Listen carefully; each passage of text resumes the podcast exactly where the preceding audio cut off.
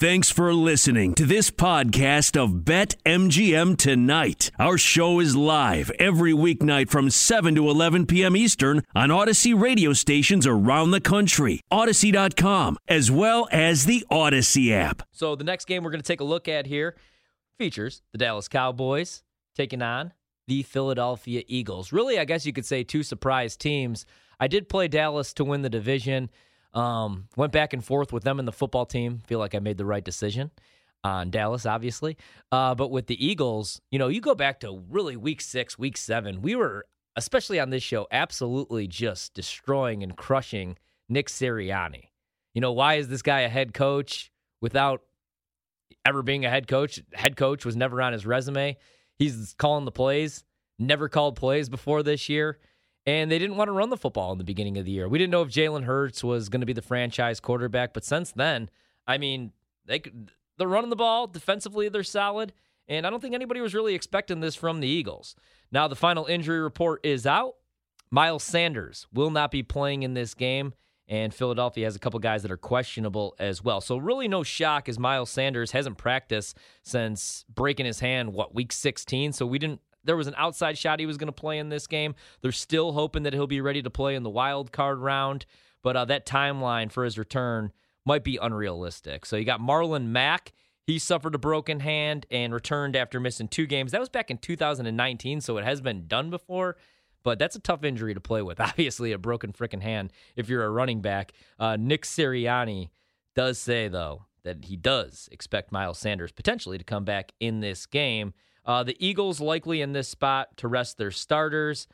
Um, they have 12 players still on the reserve COVID 19 list. I don't think anybody's came off. They got Miles Sanders is out, but that's with the hand injury. Questionable right now on the offensive line. Landon Dickerson's dealing with a thumb injury. I expect him to play in this game.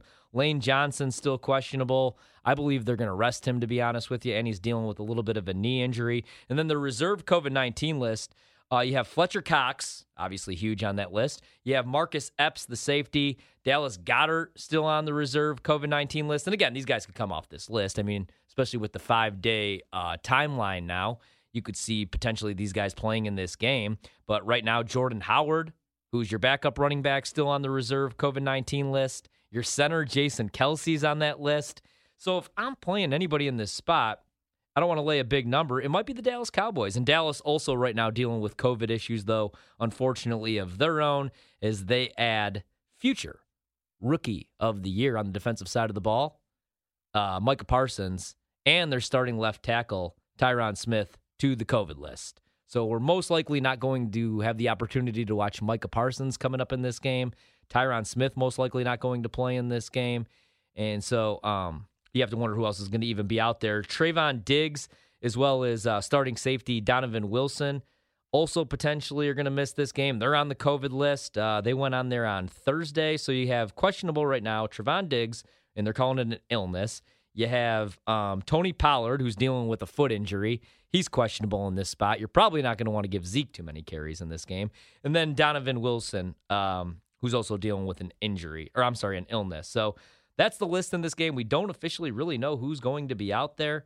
Um, but I I feel like I'd probably still in this spot if I have to play this one, look at the Cowboys, and I probably should have jumped on this at two and a half. Let me take a look at this line here currently over at BetMGM as we pull it up here for Week 18. And We scroll down really quickly and make sure there has been no line movement here in the last 25 minutes because last I checked, this was taken off the board for some reason. And yeah, it's still oh there it is. Uh, four and a half is the number right now. So Philadelphia at home. This is again a Saturday night game. Got to remember that we have two Saturday games. You get the Kansas City Chiefs taking on the Denver Broncos. That's a 4:30 p.m. kickoff. Then this is the nightcap. This is the prime time spot. Wish it was a better matchup. Wish actually Saturday night we had Raiders Chargers. That should be the Saturday night prime time game. Give us a game we all actually want to watch on Saturday night. Instead, we get the Cowboys and the Eagles. Both teams heading to the playoffs. Um, Dallas, four and a half point favorites in this spot. 43 and a half is the total.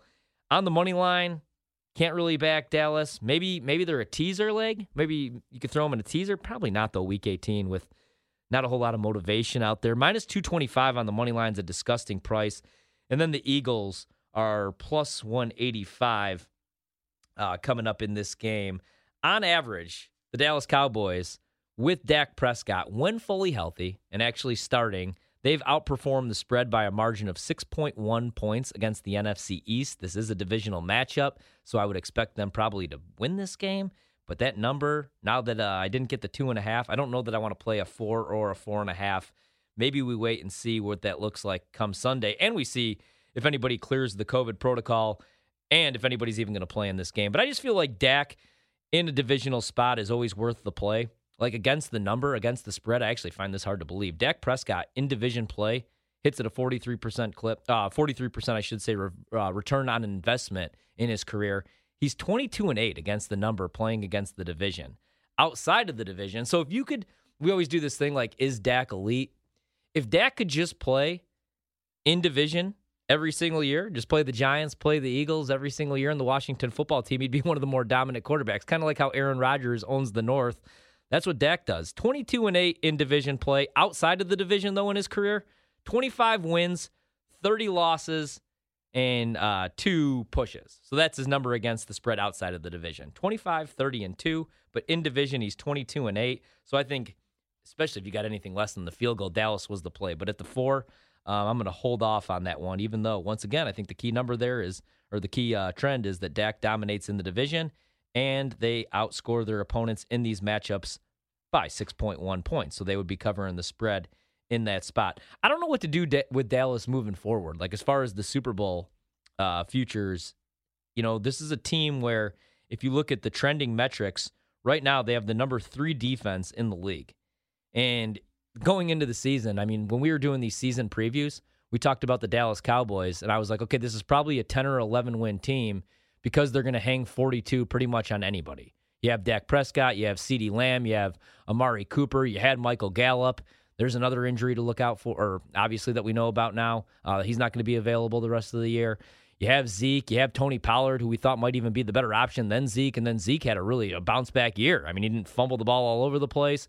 He was pretty solid, lost a bunch of weight. In Dallas, the first eight weeks, nine weeks of the season, offensively, everything we expected. There were some injuries, there was some COVID stuff, but really they've been carried by their defense. Micah Parsons, I mean, people that ragged on that pick and thought that they should go with somebody in the secondary. I mean, he's been awesome. He's been awesome. People question like how much does he care about the game? He's been great. I love him just getting after the quarterback. Like he is a pass rusher. I don't know if I really want him in coverage, um, but he's been great. He's going to win Rookie of the Year. But Dallas has been carried by their defense, and I can't believe that. And then when we did the season preview for the Kansas City Chiefs, it was the same thing. It was okay. Well, we know Mahomes is going to be Mahomes. He's probably going to be a top five MVP candidate. If Kelce stays healthy, he's probably the best tight end or second best tight end in the league. Tyreek Hill's great. I still think they need a number two wide receiver. Wish they could have even kept Sammy Watkins, but they've also been carried by their defense. So Dallas and Kansas City both getting carried by their defense is a scary thing because offensively they've had their struggles this year. It's like, oh, what's wrong with Mahomes? What's wrong with Dak? But also, if you're looking at the Super Bowl market, that's kind of why I like these teams because they're two teams that have been getting by because the defense has been great. And let's say the offense starts clicking, they're going to be scary as hell. Now, the Chiefs, I don't love that price, 5 to 1 plus 500, especially. I mean, they were a game below 500 a month and a half, two months ago. You could have had them, what, 12 to 1, 13, 14 to 1 at one point. So I'm not going to play them 5 to 1. But Cowboys 12 to 1, like if you're looking at teams with a realistic chance to win the Super Bowl that are going to the dance, Packers 4 to 1, boring. You could have had them 14 to 1. Chiefs plus 500, no thanks. Tampa Bay 7 to 1. I feel like that's a sucker bet.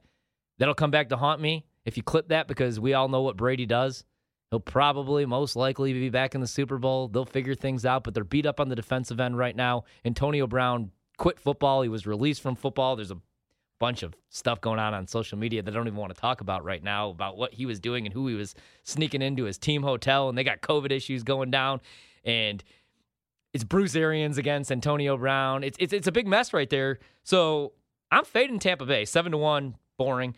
Uh, the Bills eight to one, no thank you. If I'm looking at an AFC team, I I'm, I'm staying away from the Bills even right now. Rams nine to one, Cowboys twelve to one is a very very juicy price, but they just haven't been the same team. They have not been the same team uh, here the second half of the season, carried by their defense. We'll see what they're able to do coming up this weekend against the Eagles. But 12 to 1 with the Cowboys on the Super Bowl future. Probably not the worst bet, but I don't know. I look at coaching when I try to handicap this as well, and you have Mike McCarthy in a playoff spot, and we've seen that movie plenty of times. Mike McCarthy loves settling for field goals, loves punting, and um, sometimes forgets how much time he has left on the clock. He's terrible with timeouts. You saw it once again last week in that loss for Dallas in a game which they were favored against Arizona, and they played like crap the first three quarters, nearly got back in it in the fourth quarter. Biggest spot of the game, Mike McCarthy doesn't have a timeout. Doesn't have a timeout to challenge the play. So don't know if I could trust Mike McCarthy, but I am rooting for that Green Bay Dallas matchup where we get Matt LaFleur and you get Aaron Rodgers against Mike McCarthy. Like everybody wanted to see New England take on Tampa Bay in the Super Bowl because you get Belichick and Brady and yeah, maybe they had a falling out, but Mike McCarthy and Aaron Rodgers just really don't like each other. Um, or didn't those final couple years in Green Bay. So I'd like to see that matchup. Dallas, 12 to 1 to win the Super Bowl, four and a half point favorites against the Eagles.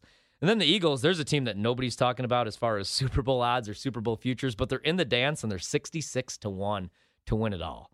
Uh, wouldn't play that, but don't hate that price 66 to 1 for a team that you know is going to be there. The Niners are 40 to 1. They have to obviously win to get in. And you got the Chargers 40 to 1. So the Eagles probably the best price you could get as far as a team that's going to be in the playoffs. Unless the Raiders do find a way to beat the Chargers on Sunday night, you could get them 150 to 1, plus 150 uh, or plus 1,500 right now, 15,000 are the Raiders.